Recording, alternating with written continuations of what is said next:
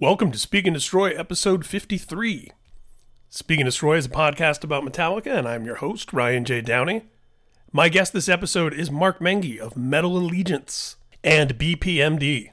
If you aren't familiar with either of these two bands, you're definitely familiar with his bandmates, many of whom have appeared on Speak and Destroy in the past, including David Ellefson, Alex Skolnick, Mike Portnoy, and Bobby the Blitz Ellsworth.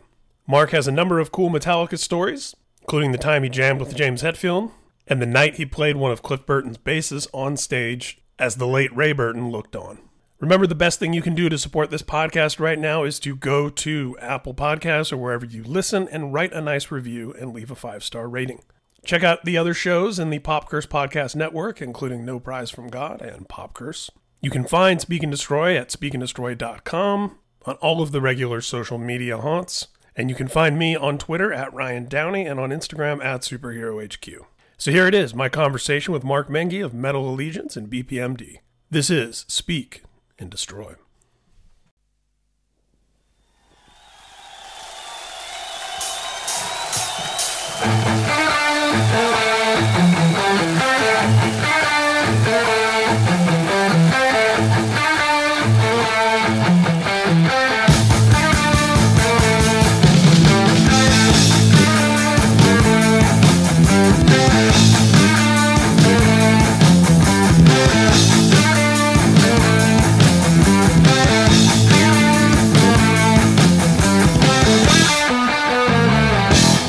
Older my oldest brother, um, big music guy who's big into Priest and Kiss and, and all that stuff. He's seven years older than me, and I was little. I had to be eight nine years old maybe. He probably a little probably younger than that, and he handed me an LP of the Kiss Dynasty record, and I was like, oh wow, look at that, that's cool. You know, you see the four faces on it and. Gene with the blood, and then I listened to it, and I was like, "This is terrible." um, but the cover was cool. The cover grabbed me, and, and I was like, I don't like this. And then he handed me um, Live After Death, Iron Maiden, and I saw that cover. I'm like, this is awesome. And he put that on, and at that point, I was hooked. Um, and that's you know when Maiden became one of my, you know, still is one of my biggest inspirations. So it, it was at that that day. I remember it clearly. Um, I was definitely young, around eight years old, give or take. I love hearing about the entry point via the artwork and the imagery because, of course, you know, those four faces of Kiss and uh, obviously, you know, those Derek Riggs Maiden covers are so essential and interwoven in the fabric of, of heavy music. But I love kind of being reminded how. Yeah, it was how that really pulled us in in so many ways. It was it was always, it was always about the artwork. Even my first introduction to Sabbath, um, as I got older, um, I was rifling through the cassette bin at my local record store, and I came across uh, Black Sabbath Volume Four. And I've heard the name Black Sabbath, but I never heard Black Sabbath. Um, and I bought that cassette based on the cover of Volume Four. I thought that was really cool, the way you know the yellow figure there, and just the way the wording and how I was like, oh, this kind of looks cool. So I bought that um, solely based on the artwork, and among amongst many other records, solely based on artwork, not even knowing what was going on within the music. So many, especially when we're following music scenes that we couldn't find on the radio, you couldn't really find regularly on MTV. If you knew yeah. which magazines to get, you might have some indication, but you still weren't, weren't really hearing it. And yeah, so many times I bought things based on the record cover, even even after I was fully immersed in well, you know, you know um, as I got older and more um, into you know religiously weekly buying music, um, and I still I still do to this to this day. But I had a subscription to Kerrang magazine, and back then it was it was a little pricey because it's coming over from England. Mm-hmm. Uh, you had to wait quite some time for it, and uh, so I had my subscription to that. I had a subscription to um, later on Hit Parader for a little bit. Um, and a lot of those more mainstream, but Kerrang was basically my Bible um, back then, and you know they featured the cool artwork and you know bands I, I never heard of, I read about, and then I would go to Looney Tunes, my local record store, to pick up that record. So kind of like most people, you know, back then. Yeah, I remember I used to just sit and look at the cassette cover to Peace Sells or Master of Puppets or Reign in Blood, and and those were covers where your imagination could really fill in so many gaps because there was just so much to kind of trip out on and. I still, you know, I still stare at the artwork. I'm still a vi- uh, very much a vinyl collector. You know, I never stopped buying vinyl, even through the '90s where vinyl was dead, and obviously CDs were the big thing. Uh, to the early part of the 2000s and until now, I never stopped. So to me, to me, it never went away. Um, and I have a pretty extensive vinyl collection, um, to say the least. Um, and I buy it. Obviously, I love the sound of vinyl. I love the warmth of it. But the artwork, to me, it's all about the artwork. I like holding it. I like looking at it. I like reading every single piece of linear note. I like even looking at the record, the actual physical vinyl, to see the uh, the jokes they used to inscribe mm-hmm. within the uh, the little matrix vinyl. Yeah. and Maiden were kings of that. Maiden would do that all the time on on their vinyls in the '80s. There's some funny stuff on there. If you if you have an Iron Maiden vinyl, pull it out and look at it. you know, and um, so I love all that stuff, and still to this day, you know, and it's funny you mentioned vinyl and, and records. Um, Metal Allegiance, we just donated uh, two tunes to uh, two unreleased tracks to Looney Tunes, the record store here that I grew up going to. They're shut down now, um, obviously with the coronavirus, and you know they're non-essential, of course, so they're shut down. So we donated music to them and all the 100% of the proceeds were going are going to their employees. And um, and I actually just wrote a letter because I had something really cool made up for all the participants involved. It's kind of like a, a, a, based off of a gold record plaque award, mm. and I wrote a letter um, based on my experiences going to Looney Tunes as a kid. Uh, that was my first time meeting David Ellefson. Was at Looney Tunes way back when. Um, mm. So I kind of wrote this letter this morning. So it's funny you mention that because you know they're they're fresh in my mind right now. I love that. Yeah, I, uh, I, I don't think I've even told him this before, but the first time I met David Ellefson was a meet and greet on the Youthanasia tour. yeah, and, and, and, yeah. and this is similar. My first time was a Risk. When the album Risk came out, they did a midnight uh, autograph signing at Looney Tunes. And Looney Tunes then and even now are the king of the in stores, at least on the East Coast. Mm. And they've had, you name them, they've been there and uh, they did a midnight signing at Looney Tunes um, when a record came out. They were doing something in the city, and I worked at Looney Tunes too. I worked there through high school and college. Uh, they hired me. I was there so much. They just eventually gave me a job there. You're here and, anyway. You might as well. yeah, I'm here away. anyway. So go to go to work. So hey, go, go ring that guy up. yeah, and and that's what I did. I did that for what, four and a half years. Um, throughout college, I worked there, and um, yeah, so that was my first time meeting meeting Dave and and you know those record stores and looking at that artwork are the first time I ever got exposed to bands like Testament and Death Angel and all my you know I guess you want to call them peers or colleagues or whatever you want to call yeah, them. Yeah, your f- future bandmates. yeah, that's you know record stores and record shopping and that artwork is what you know how I became uh, privy of them. So where did Metallica enter the picture for you? 1991. Mm. I I remember the year. Listening to Master of Puppets down the street, walking home um, from a buddy of mine's house as a kid. I remember he gave me the cassette. It was an ugly, ass ugly yellow Walkman, cassette Walkman. I put in a cassette walking home, and I remember where it should take me about five minutes to get from his house to where I grew up. It took me about an hour and a half because I just kept walking. And I, I listened to that cassette about three times in full that day. Um, it was the summer of 1991. And I didn't know the Black Album, and I know the Black Album just came out then. I didn't know anything else, but Master of Puppets was my first taste. And at that point is when everything changed for me. Mm. And that was, uh, when you say everything changed, is it, was that, uh, uh, did that lead you to wanting to be in a band as opposed to it made me look at life differently. It made me look at music differently. It made me uh, understand what a bass is because you actually heard bass and mm-hmm. it was really well. Um, it made me want to be a musician. It made me, it just completely changed my outlook on life um, as I knew it. And at that point in time, you know, I was a kid. I, what the hell did I know? yeah, I didn't know anything. But it gave me a vision of what I wanted to at least aspire to try to be, not even to be. Just I mean, I'm still aspiring to try to be. um, to this day. But at that, that was I remember it was uh, July of 1991. Amazing, and I, I, I, it sort of begs the question too. Obviously, when someone starts playing bass, um, you know, you decide if you're going to be left-handed or right-handed, and you decide if you're going to play with a pick or play with your fingers.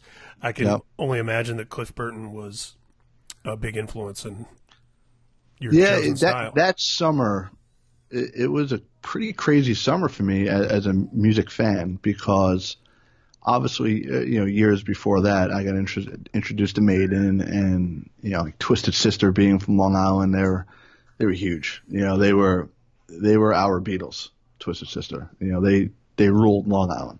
So bands like that, even Zebra, um, they're from Long Island. Twisted Sister basically ruled Long Island um, then, and if you even had an inkling of music, Twisted Sister was it.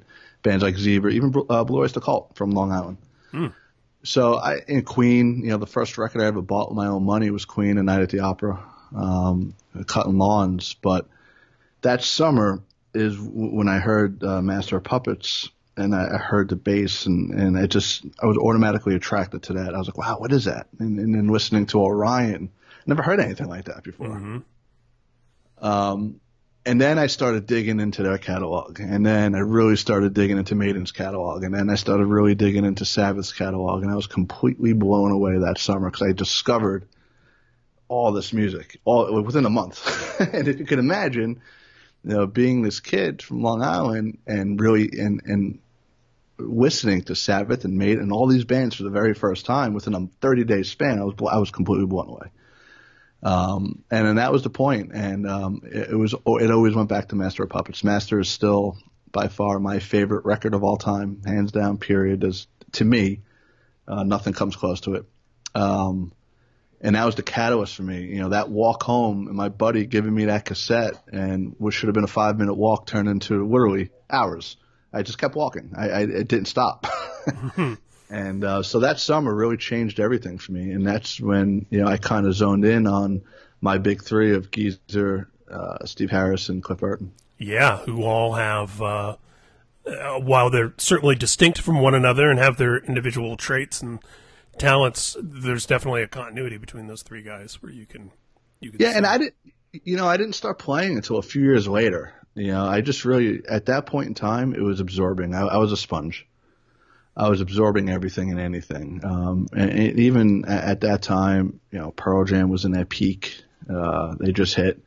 What do we just hit? Alice in Chains, all that, and I loved all that too. I loved Alice in Chains. I loved Pearl Jam. Soundgarden was huge.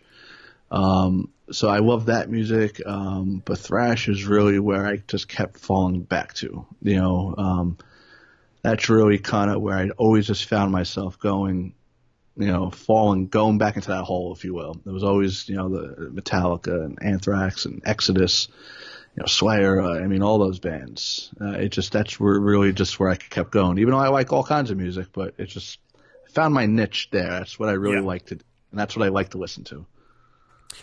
When did you first get the opportunity to see Metallica live? 19 it was uh, metallica corrosion conformity was opening up nassau coliseum. What year was that? That was probably 97 somewhere over there. There was corrosion opening for metallica at the coliseum. I remember and that's when i was exposed to corrosion. I'm like this band's awesome. Mm-hmm. uh, i became a huge corrosion fan after that. Um, but that was the first time I saw Metallica. It was in the round um, at Nassau, and I remember what they did. Um, at that point in time, they were still finding that. Now, fast forward, it's years later uh, where I was a huge Metallica fan, and um, you know they were still finding their own as far as image. They kind of left, you know, the long hair behind and, and the thrash behind. Obviously, load reload, reload was all out at that time. Um, and, and, and, I remember and, they went. And by the way, that was a good guess on my part. I just looked it up. It was February twenty eighth, nineteen ninety seven. Is that the date? You found I, it? Yeah, I know my Metallica. yep. So there it is. Um, yeah. There's there's uh I found some pictures from it too. I'll, I'll shoot over to you. But awesome. Yeah, go on. And they did a Master of Puppets medley. They didn't play Master in its entirety. Mm-hmm. I remember they played Master into something else, into it was like their vintage mini set, if you will. It was a medley. And I was a little disappointed about that uh, because I wanted to hear the tunes. You know, I knew all the, you know, I, I went there to hear the old stuff like every, like everybody else, and I wanted to hear the tune. And it was a killer show, and they played a lot of the old stuff, but there were certain things like Blackened, I remember, and and Master, um, where they did this medley of sorts. And, and coincidentally, I ran into my then social studies teacher at Metallica. Awesome. I remember, I remember that clear as day too, and him going, "What are you doing here?" Because I shouldn't have been there, and me going, "What are you doing?" He would, as he was double fisting two beers. I'm like, I won't say nothing. but um, yes, that was the first time seeing them, and I haven't missed them in New York since. Uh, and I've seen, you know, fortunately, I've seen Metallica all over the, you know, all over the country, and even outside the country um, since then. But uh, that was my first time uh, seeing them. That's amazing. Yeah, the, it, on that tour they were doing that Kill Ride medley which that yes. was, you know, with the exception of uh, I think like Fade to Black and of course Creeping Death, like that was kind of all you were getting in that era. Yeah, from the first two albums, and then even uh, of course they played the song Master of Puppets, but they were doing this like truncated version of it that would. They didn't do it in full. I, rem- I remember they didn't. Yeah. Do it in full. And yeah, uh, that was. Yeah, and you know, since then I've seen Metallica whew, a lot. I mean, more so than any other band. Um, I would say Maiden's probably second on the list, but Metallica I've seen, you know, the both U.S. Big Four shows. Uh, I saw Metallica at the Apollo Theater, you know, what, about five or six years ago when I played at the Apollo, which was nice. unbelievable. Yeah. I've seen them at the Coliseum many times, the Garden, the the S and M show. I've seen them at the um, the Bowery Ballroom way back. I mean, I've seen from very small Metallica club shows to the biggest of the biggest. Metallica. Yeah, dude. Yeah, Orion was... Festival. I mean, so many times I've seen them. And a couple times we were ships passing in the night because I was at the Indio Big Four show. Yep. And I was at the second Orion Festival uh, when I was, uh, you know, managing Dillinger and All Shall Perish, who both played that year. And uh, yeah, you and I didn't know each other yet, so we didn't yeah. we, we, didn't know to say hi. But um, yeah, and I, I've also I'm so happy that I've gotten to see them in small rooms as well. I saw them play uh, secret show during Comic Con um, in like a 1200 cap room in wow. San Diego. I saw them do a charity show at the Fonda in Hollywood, which is also like a 13, 1400 capper. Um, yeah, and it's like you know, and then I also saw them at the Rose Bowl uh, just a couple years ago, and it's like I get uh, I'm as excited and and satisfied by either setting, um, but I love getting that sort of mix. Um, yeah, you know, my three favorite, at least that's coming to mind right now, as a fan perspective. Uh, you know, I'll go into the professional perspective uh, shortly, but as a fan, seeing them. Uh, number three on the list was seeing uh, the, my first Metallica show. Of course, um, wasn't the best, but it's my first experience. Number number two is seeing them at the Apollo Theater, which was unbelievable. I mean, they played a vintage. I mean, they did a thrash set inside the Apollo, it, and the Apollo is very small, mm-hmm. uh, very small venue in Harlem, and uh, and you know, thrash metalheads took over Harlem that night, and just walking in and, and just that atmosphere and what they they did two and a half and they just threw down that night. It was it was insane. My favorite Metallica experience was Death Magnetic Tour, Machine Head opening up. Mm at that point in time, uh, it was at the Prudential Center in Newark, New Jersey. And, and did Machine Head do "Hallowed Be Thy Name"? Yes. yes. I knew it. And um, I missed. I, I so I went to both shows at Prudential Center. I watched the full concert uh, the first night, to, uh, and after that, I received a text that uh, James wants to meet you. Um, can you and and at that point in time, I was working for a company called Zoom and we made a bunch of gear that he liked. And uh, I guess rumor circulated that you know the dude from Zoom was there, and then I received a text: "Would you can you come back tomorrow?" And I was like, "Yep." and uh, not to be confused with the uh, the video platform everyone's using. Yeah, not the video platforming. Uh, musical at that point in time, it was musical instrument, and uh, so I remember calling my boss. It was like at midnight that night on the way home. Said, "Hey," and it was a weekend I had, and at that point, I had the keys to the building. I was like, "Hey, would you mind if I go to the building uh, tomorrow? It's a Sunday.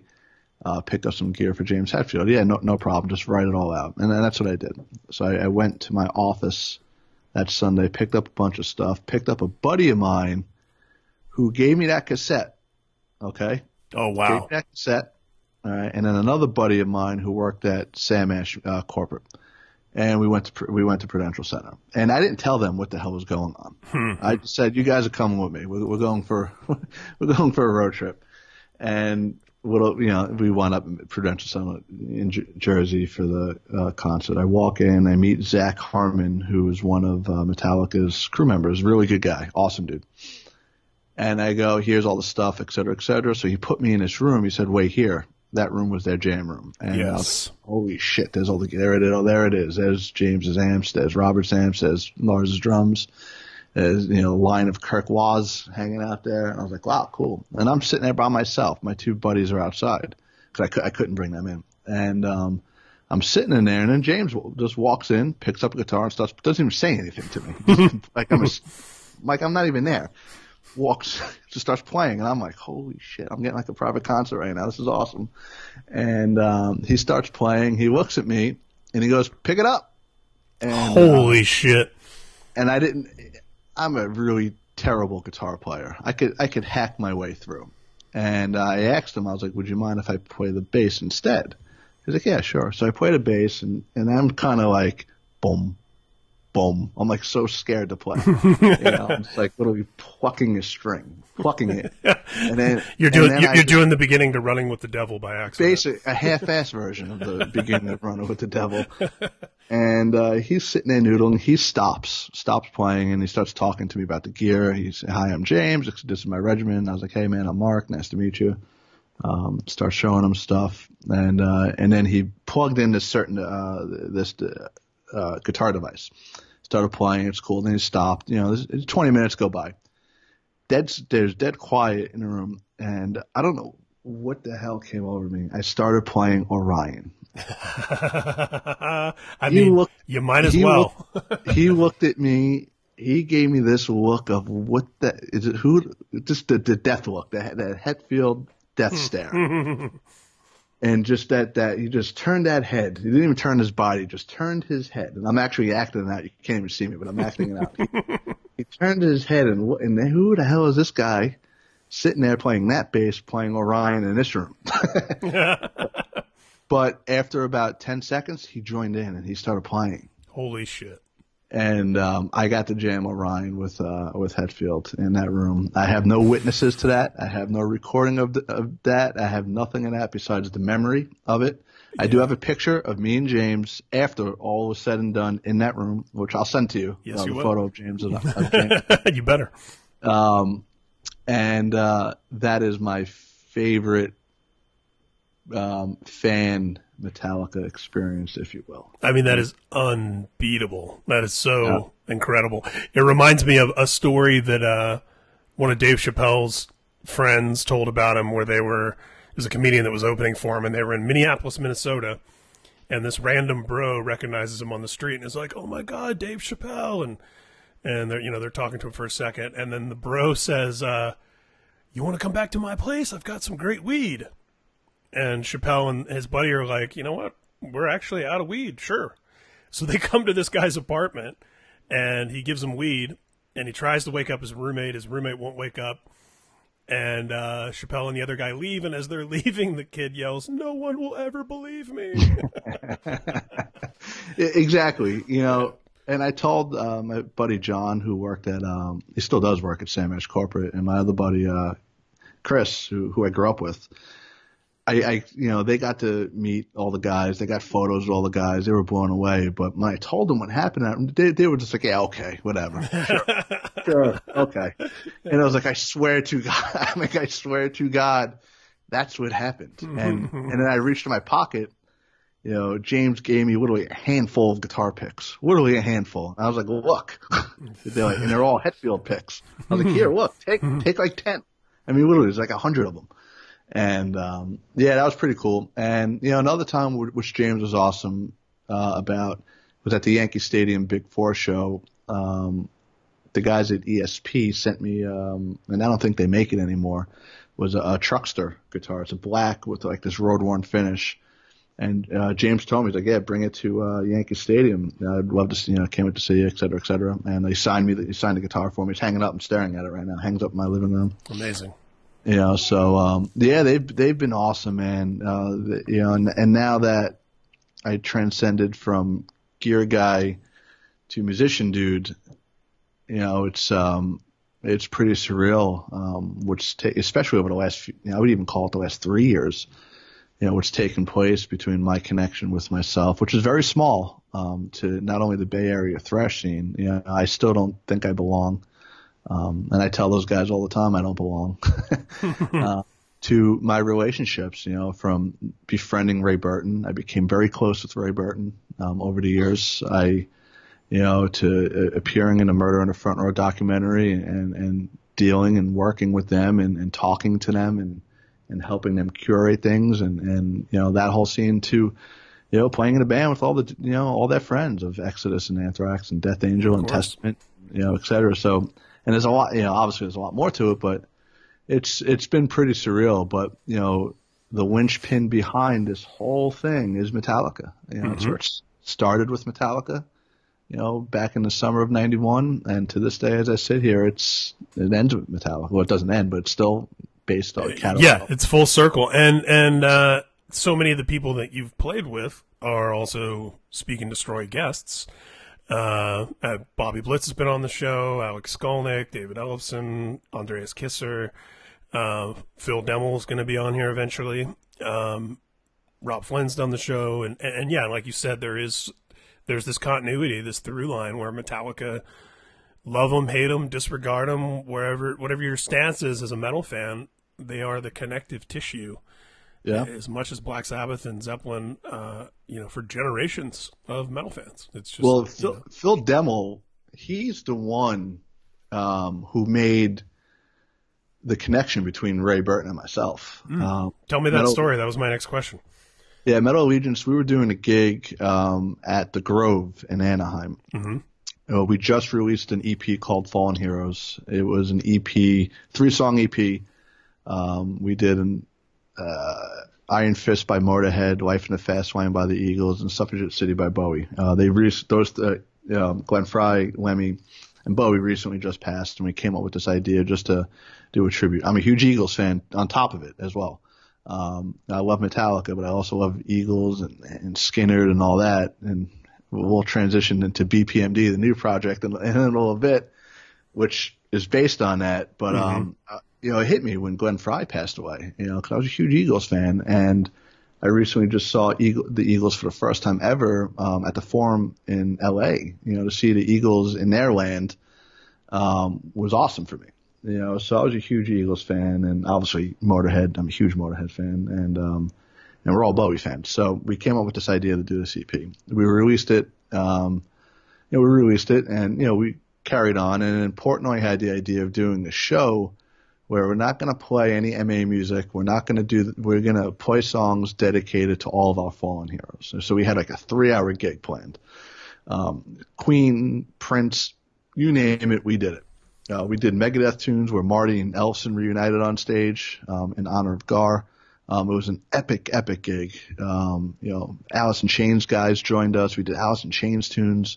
We did Mother Love Bone songs. You know, metal band doing Mother Love Bone, where Charlie Benante was playing keyboards. We did Chloe Dancer. It was Charlie, myself, and Mark Osegueda, kind of like a little trio thing we did. It was not your typical MA show. Mm-hmm.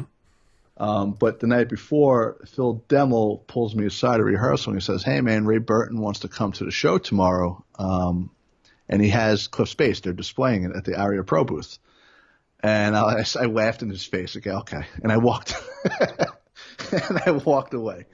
Right, and I was like, you know, all right. Um, and that was the end of it. He, I, I, I don't know if he thought I was you know, kind of politely telling him to go f himself or, or whatever. But I, I thought he was, I thought it was a, a joke um, because that's not something you hear every day. You know, you know, you know. Here's this dude, his greatest, you know, inspiration and idol of bass playing in life is Cliff Burton, mm-hmm. and yeah, the, Cliff Burton's dad's going to come bring him his bass. It's like a cruel joke, man.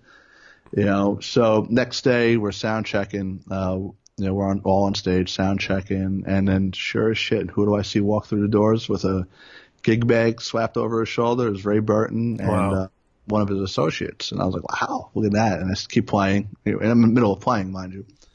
Uh, they walk up on stage, around stage, go through the back door, and I see them appear backside. Uh, I'm on stage right, playing is my spot, and I see them hand the bag over to my tech. Um, and at that point, was Willie G, who was Mustaine's. You know, I don't Sure. know if you know Willie G. I, I don't know him personally, but I know who he is. Yeah, but Willie G was teching for me, and then I turn and I see him pull the space out, and I see Willie's face. Uh, I was like, and he was like in his eyes, and it was just like, holy. So I stopped sound check. I just stopped playing. I walk over, and I I ignored the bass, and I just go to to Ray. I was like, hi, Mr. Burton. My name's Mark. Um, if it wasn't for your son, I wouldn't be here right now, and this wouldn't exist. And he was just a big, big smile, gave me a hug.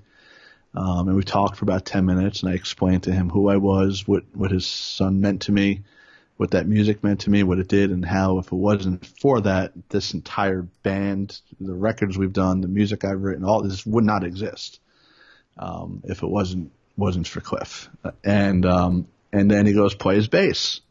And I look at it and there it is. I mean, I was like, holy shit.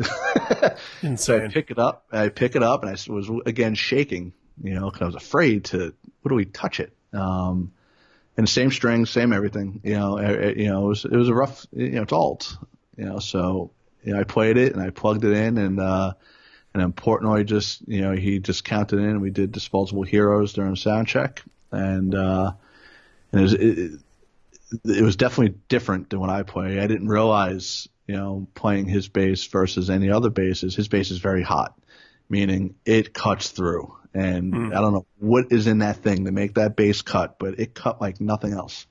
I was like, this is wow, this is this is great. And you could just tell everyone's staring at me. And it was an empty hall at that point, but everyone's staring at me playing it. And I literally sat. I was sitting down because it had no strap. I had no nothing on it. So I was kind of sitting down and, and playing it, and, and I was like, just, you know, a flood of, of of thoughts are going through my head, going, you know, thinking back from when I was a kid, th- thinking all these crazy things. And then I handed the bass over.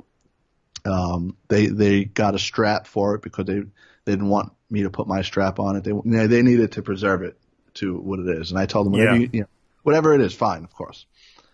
So after the sound check, we um, I spoke to Ray for about an hour and a half. Um, I completely missed press. I was supposed to do press. I missed it. You know, I was supposed to do all this stuff, and I just completely, um, you know, time time got away from me. And again, it was to when I was a kid, you know, where I should have been home in five minutes, an hour and a half. It was the Yeah. same thing all over. It was the same thing all over again. And we spoke, and he was telling me how um, Cliff was a huge Skynyrd fan. I was like, so am I. I didn't know that. Yeah. Cliff was a huge Eagles fan. Shit, so am I. you know, um, That that bridge in the, And- that bridge in the Four Horsemen was uh, Cliff and Mustaine fucking around. Yeah.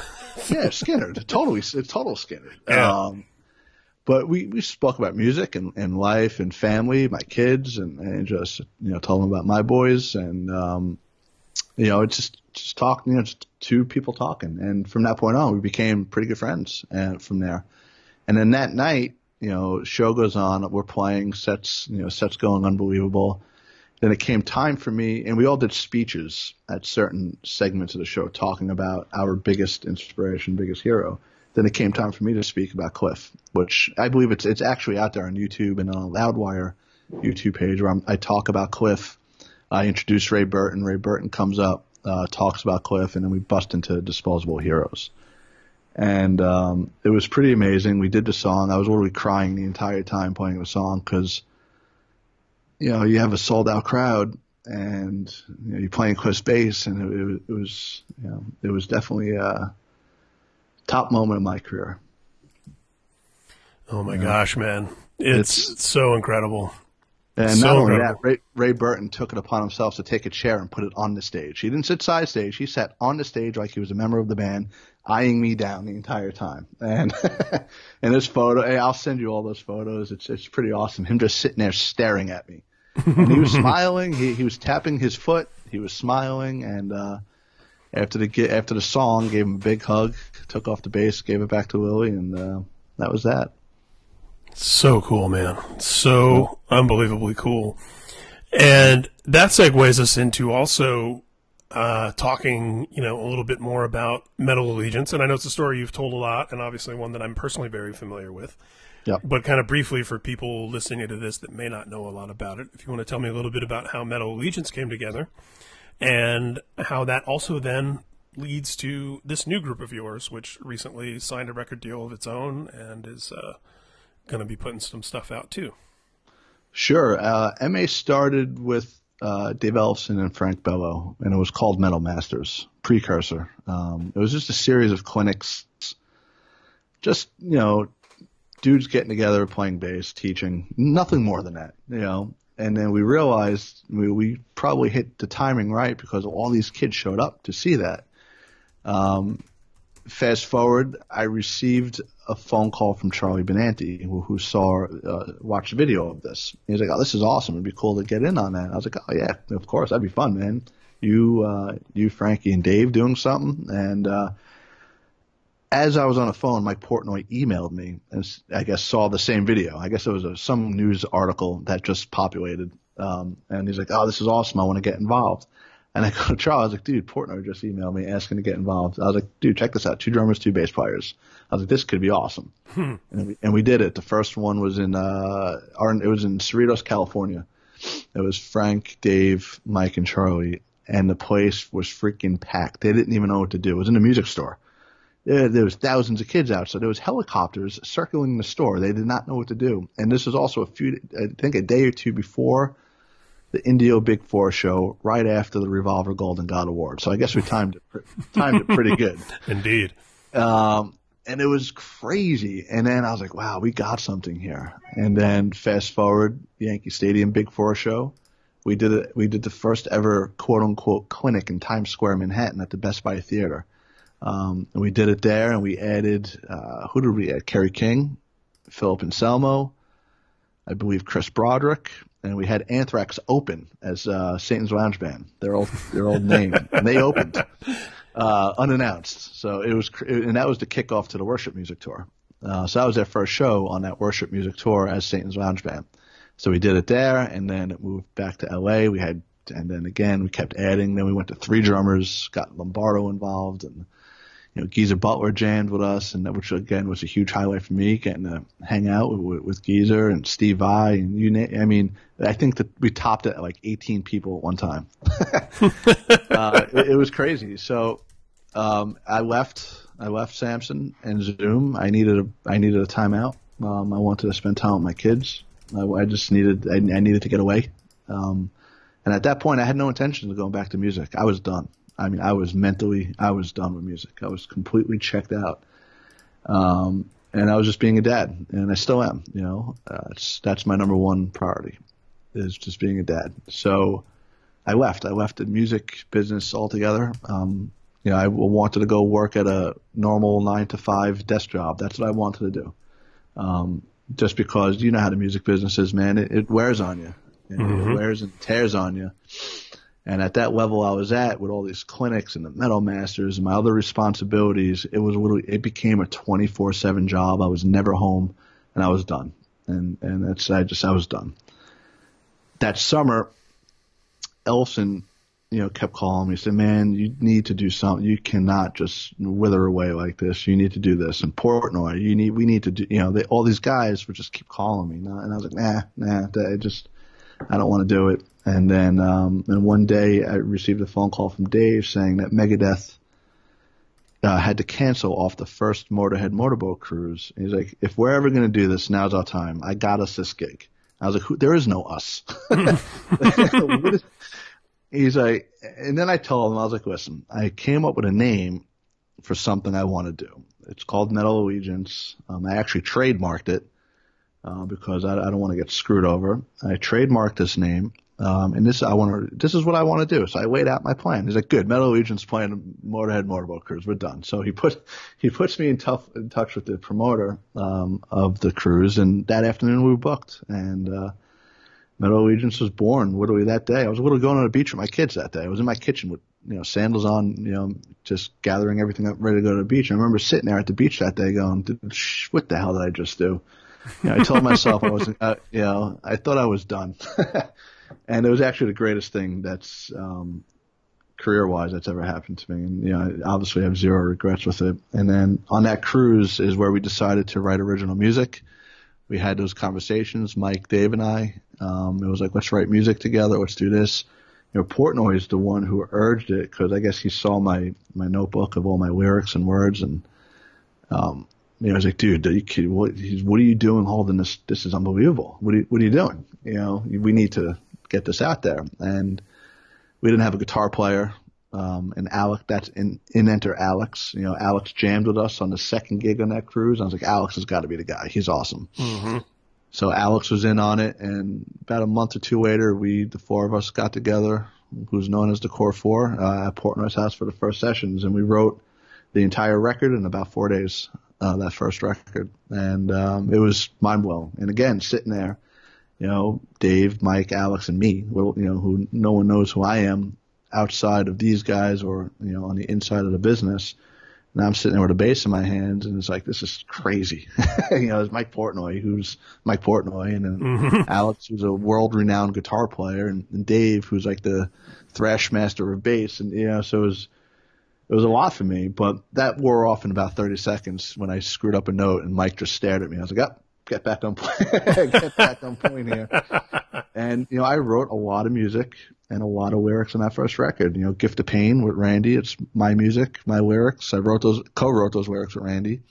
Let Darkness Fall. I mean, it, they go on. You know, the songs I wrote on that record go on and on. And the lyrics, you know, Can't Kill the Devil, Pledge of Allegiance. You know, Let Darkness Fall. Uh, you know? Dying. I mean, all these songs, they just they flew out, man, and uh, and that's really where MA. That's the long story of where MA started and stemmed from, and here we are, two records, an EP, many shows, and many crazy years later. Um, that's where we are. Amazing. And then there's, uh, you know, obviously some people that you collaborated with pretty closely in MA uh, have now formed this new thing with you. Tell me about the, the impetus for that and sort of the, you know, stylistically and everything, what distinguishes it from MA and um, how the idea for this all came about. Last summer, uh, right after the 4th of July, um, I was sitting in the backyard with my kids. In my backyard, I had a fi- I have a fire pit, you know, one of those cool fire pits. You just sit back there, and I like, you know, once it's nice, I, I love sitting out there and just, you know, relaxing. Um, you know, I told my son yesterday, I, I if I could just kind of be in the sticks of Montana and be isolated and just kind of peace and no drama, that's where you'll find me. so my back, that's kind of what I set up back there. Fire pit, I just relax out there and uh, listening to tunes. And then uh, Saturday Night Special came on, Lynyrd Skynyrd's Saturday Night Special, and my son goes, you know, you guys should play this. And I believe he meant MA. Um, and obviously that's not meant, you know, MA is a thrash band. We kind of are established of what we do, who we are, what we write. And then I just kind of, you know, let it go, and then the song's playing, and I'm hearing um, these drum parts and, and these guitar parts, and what, what could be. I have an idea for the song all of a sudden as it's going. I'm hearing these double bass parts, I'm the, the rhythm chunks, and, and I'm hearing all this stuff. And then a light bulb went off, and I, you know, I just without even thinking called up Blitz. I was like, "Hey, man, I have this idea. Um, we should, you know, get together and cover some of these tunes. What do you think about it?" He's like, "I love it." You know, he's like, we could do Cactus and Mountain and Skynyrd. He just started rifling off these nice the, these uh, bands, and then who can we get? Who can we get to play drums? I'm like, I know somebody. uh, hit up Portnoy. He's like, oh Christ, not another band. Yeah, you know. But he agreed. Um, he agreed only just to be the drummer. That's it. He doesn't have any other responsibility. Right, right. Just yeah. be the drummer. And I was like, cool, man. Um, that's all we need in this, you know. You know, Blitz and I got this. And um, and then we called Demmel. Demmel was in. And then literally three days later, we all found ourselves in Lehigh Valley, Pennsylvania, uh, arranging and, and putting together this record, um, which is now called BPMD for Butch Portnoy Menghi Demmel, and the name of the record's American Made. And we, um, the the rules were we each get to pick two songs. They have to be a band from the 70s and they got to be an American band. The music had to be released in the 70s and you got to be American. Mm-hmm. And so we each picked our two songs and we had two community songs that we get to argue about. um, and that's what we did. You couldn't argue others' picks. So if I picked these two songs, Mike or Phil, you can't argue. Even if you, if you hate the song, you can't argue it. That was the rule. and luckily we all loved the songs we all picked, so there was, wasn't a single argument there. And um, What were your uh, Yeah. for, what were your two picks? uh, Saturday Night Special, of course, um, from Skynyrd, and Beer Drinkers and Hellraisers from ZZ Top. Nice. Who uh, we- have that documentary everybody's watching right now on Netflix? Have you seen that? Oh yeah, it's awesome. Yeah, I, I, I've got it in my queue. Everyone keeps telling me to watch it. I got I got to get to it. Well, you know, over the years, I became friends with Billy Gibbons. On a whole side note, and I'm a huge ZZ. fan. You know, I love all that music, ZZ Top and Skynyrd and Allman Brothers, and I mean, all that shit. I mean, I love it, and uh, it's a whole different perspective. And I'm a I'm big as far as um, groove. I need to hear a groove going on. You know, I need to I need to kind of feel that. Even Motown stuff. You know, James Jamerson is one of my big inspirations on bass, and just I need to feel groove. And that was one of the rules on this record. If we alter these songs, they have to remain groove. They just can't be static thrash. It can't be that. You know, it's got to be very. You know, we got to heavy it up and do our thing and put our spin on them, but we got to deliver that groove, which I th- I believe that we did. And um, yeah, so we all had our picks. Um, I actually sent our version of Beer Drinkers to Billy Gibbons, who wrote us a quote uh, for Nice. it. He loved it. He loved it. He was like, "Wow, this is this is different," you know. And uh, Phil Demmel's actually singing lead vocals on that song, believe it or not. Demmel does all the uh, Billy Gibbons vocals, and Butch does all the Dusty Hill vocals. Amazing. it- it- which is awesome. It's one of my favorite songs on the record. And um, shortly after, we we parted our ways and we went to record. You know, I recorded my parts and we all did our thing. And um, within one listen, Napalm Records signed it, and um, which was another shock. so here, here we are again. You know, um, you know, starting this venture up, which is was meant to be fun, man, and, and that's all this was. It's not a band. It's not like we're gonna go out doing six month tours, and it's not was never meant to be that. It was meant to be four just four friends getting in a room, jam, and making a cool record. That that's really all it was meant to be. Um, you know, it's not released yet. The records, uh, the record comes out, I believe in June. I think, not sure, somewhere around there. Um, I know the first single is going to drop really soon, um, and we're going to begin that cycle. But Napalm, Napalm is treating it like a like a real band and like Yeah. a real release, and we appreciate that, and we love that they're doing that because it's making us focus now. Going, this is for real.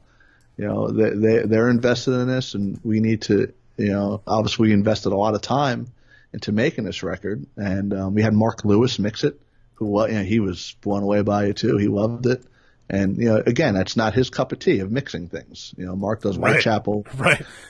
you know, Metal Allegiance and this and that. So, you know, we have all these people invested. So we're gonna we're, we're going 100. percent We're gonna go full throttle on this record. Um, you know, and Bobby is really taking the reins on this, which is awesome.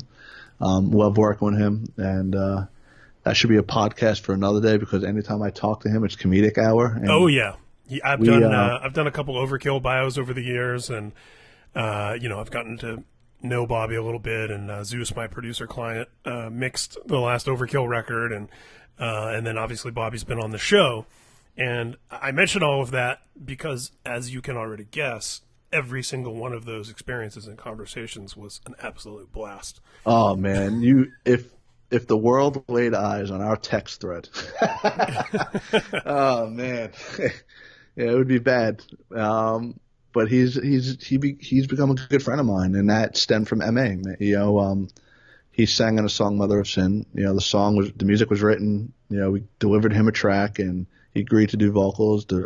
I wrote all the lyrics to that song. I go, "These are my lyrics." Um, feel free to change however you want to fit. And then he asked me, he's like, hey man, would you mind if I change a few words, maybe a line or two, just to kind of fit my vocal style? And I'm like, absolutely. Then we started collaborating, and I was like, wow, we kind of had this thing. I was like, this is really good. You know, we have a really good collaboration here. And then we, um, you know, he changed, you know, a good portion of the lyrics. It was about a, it was about a 50-50 um, song split now. I was like, I love this. This is great.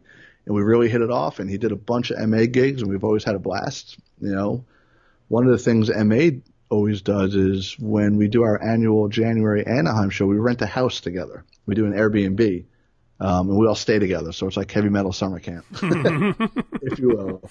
And it is, it's just, I mean, it's nothing but laughing the entire time. You wake up laughing, you go to sleep. It's just full on comedy. And uh, and Bobby and I are usually the ringleaders of the comedic uh, approaches in that, and we just became really good friends. So we were bound to do something together, and, and this happens to be it for right now. And um, yeah, we're having a blast. And the same thing with Phil, man. You know, he's an awesome dude, an awesome player. And what I what he told me, which I didn't know, this is his first time recording rhythm guitars in about 15 years, which I had no idea. Yeah, they did. They I, I think Machine Head did what Metallica has done on a lot of records too, where the, the lead player comes in and plays the solos, and that's it. And a lot of Yep. people don't know how many bands actually work that way, which is Testament, you know, Alex will tell you he hasn't weighed, you know, what does he do with, with with Testament? He comes in, he plays the solos, and you know, see you later, have a nice day. Um, he, you know, I think on this last record he actually has some songwriting credits on it, but the last bunch of records, Alex, I don't even think he wrote on those tunes, if memory serves me correctly. Um, and he sure as hell didn't play any rhythm guitar. That's 100% Eric, and and they know that, and Alex is okay with that. And this the way Testament is. Alec, you know, Eric is he's the rhythm guy. He's he's him and Chuck. Testament's him and Chuck, and that's well established out there. And Alex is more than okay with that, which is awesome. Um, you know, with Ma, it's all Al- Alex's rhythms. You know, he's the guitar player. he's the Yeah. guitar player. You know, he's the lead soloist. He's the rhythm guy. He's everything. So, um, you know, so you know, everyone finds their own niche. And in Demmel's case, I didn't know he didn't. I knew he wrote a lot of Machine Head records, especially on you know, the Blackening album and and all that. I just didn't know he didn't record a lot of it.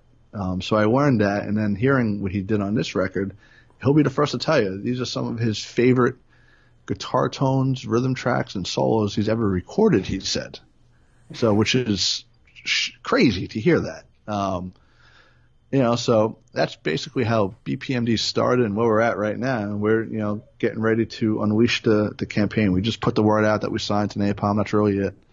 Um, and, you know, within the next week or two, uh, I think two weeks is when the campaign's really going to take off. And unfortunately, we're all quarantined at home right now due to this uh, coronavirus COVID stuff, you know, which sucks, but it's also a good time to be creative as well. If you can find creativity within the, within the negative time. And, um, and that's what we're doing. And, um, you know, but e- even with BPMD, again, you know, with Demmel, Demmel introduced Ray Burton. It- It's just, again, it all comes back to Metallica. It all just circles back. Um, which uh, brings me to my next question, which uh, about uh, land in the plane for us. Um, it's one thing to do. I already know Master Puppets is your favorite Metallica record, and it's one thing to do favorite Metallica songs. But given that you're a bass player, given that you played one of Cliff's basses, and you had that relationship with the great late Ray Burton, rest in peace. Um, I want to pick your brain about favorite riffs when you put on your bass and you're warming up and Metallica songs start coming out of your fingers. You know, we talked about Orion. Um, what are some of your favorite Metallica riffs? uh, Leper Messiah. That's like a staple in an MA set now. I don't know why. Um, it's not the most intricate song. There's a different, you know, some timing, but that's you know, you, you bust into those opening chords that it's a five count, and then you just bust into that. It's just the crowd you always goes nuts for whatever reason. Um, so that for sure. Believe it or not, uh, And Justice for All. I love that record. Even though there's no bass on that record, I absolutely love it.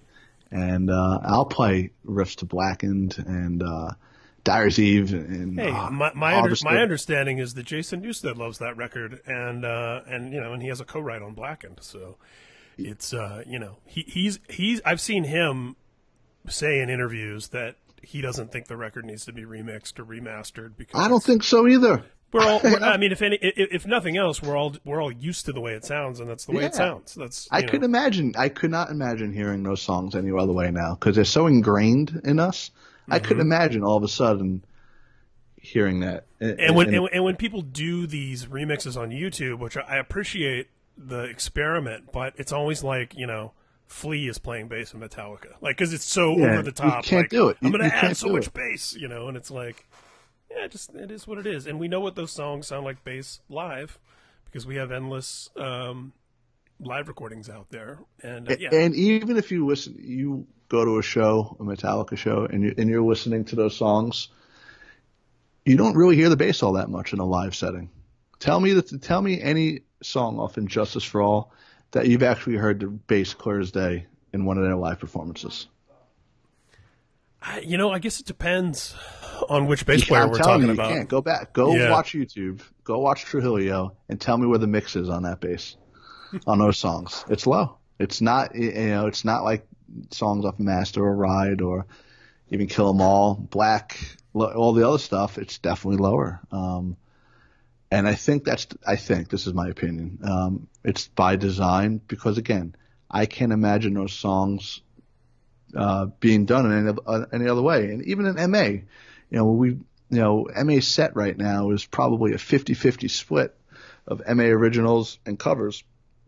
And we get X all the time. We do, you know, why don't we do songs off the And Justice? And I'd love to, but again, I'm afraid to play those on bass because, you know, I don't want to not only screw it up, but I don't know what the hell it's going to sound like because none of us have a true, none of us have a true definition of what this is supposed to be. Um, and I don't want to be that guy. And uh, you know, even you know Portnoy all the time, man. He's always saying, "Man, we got to do Anesthesia in- into Whiplash." I'm like, I'm not playing it. I'm not, Yeah, not doing it. Sacred ground.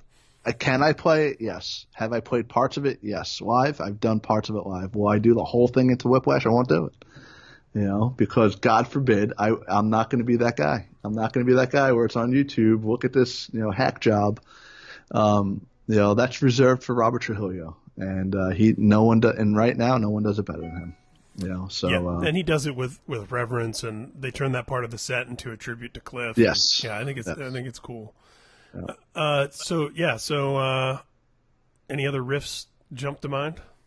Creeping Death, uh, definitely and Death. Uh, Metal Militia is, and that riff, I love playing it. Love playing Metal Militia.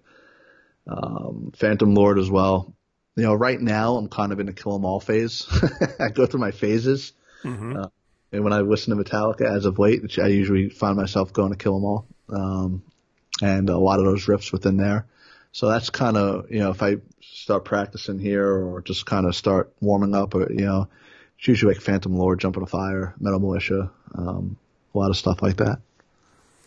I love it. That stuff is enduring. It never never gets old. And think about it, man. They were, what, 19, 18, 19 years old when they wrote that, so recorded insane. that record? So I mean, it's amazing. Uh, think about that. And those songs still stand up today as the quintessential thrash records. Kill 'Em All, Bonded by Blood, probably, you know, Reign in Blood, you know, th- those records. Kill 'Em All, though, it's just, again, it's just, it's, for me, my personal opinion is it just sits at top, man. And, um, you know, I don't know if that's my ears or my preference, but the riffs, the, the songwriting, you know, and, um, man, it's, it's, it's definitely, you know, my opinion, the, the best thrash record. You know, I don't consider Master really a thrash record. They, it's a little thrashy. They got away from it a little bit. Um, and they created something else. They, they created a whole new metal genre, um, with Master, you know, and you see, you see elements of that in Ride the Lightning. Ride the Lightning is a mixture between Kill 'Em All and, and, and Master, and you see the direction they go. So, um, you know, so I'm kind of a, an interesting Metallica fan, if you will. Well, you know what's amazing too is that each one of those records you mentioned, if if any one of those records existed in a vacuum and was the only thing that the band had ever done, they would still be monumental, massively influential, classic essential records. you know, Same with the Black, Black album Yeah. and Justice for All as well. Yeah, those two to that mix. If you know, and believe it or not, listen to Load and Reload. If it had any other band name on it, those records would be freaking amazing. I, I, I, I love load and reload, and that that's that's come up on the podcast so often. I'm not gonna. Yeah. I, I can hear people rolling their eyes as I bring it up. I know so. they're good records. I'm a fan. They're, they're, they're good records. You know, again, '90s '90s was a weird era, man. we all know that. It was just an interesting time. The Outlaw Torn is a top ten Metallica song for me. Oh, really?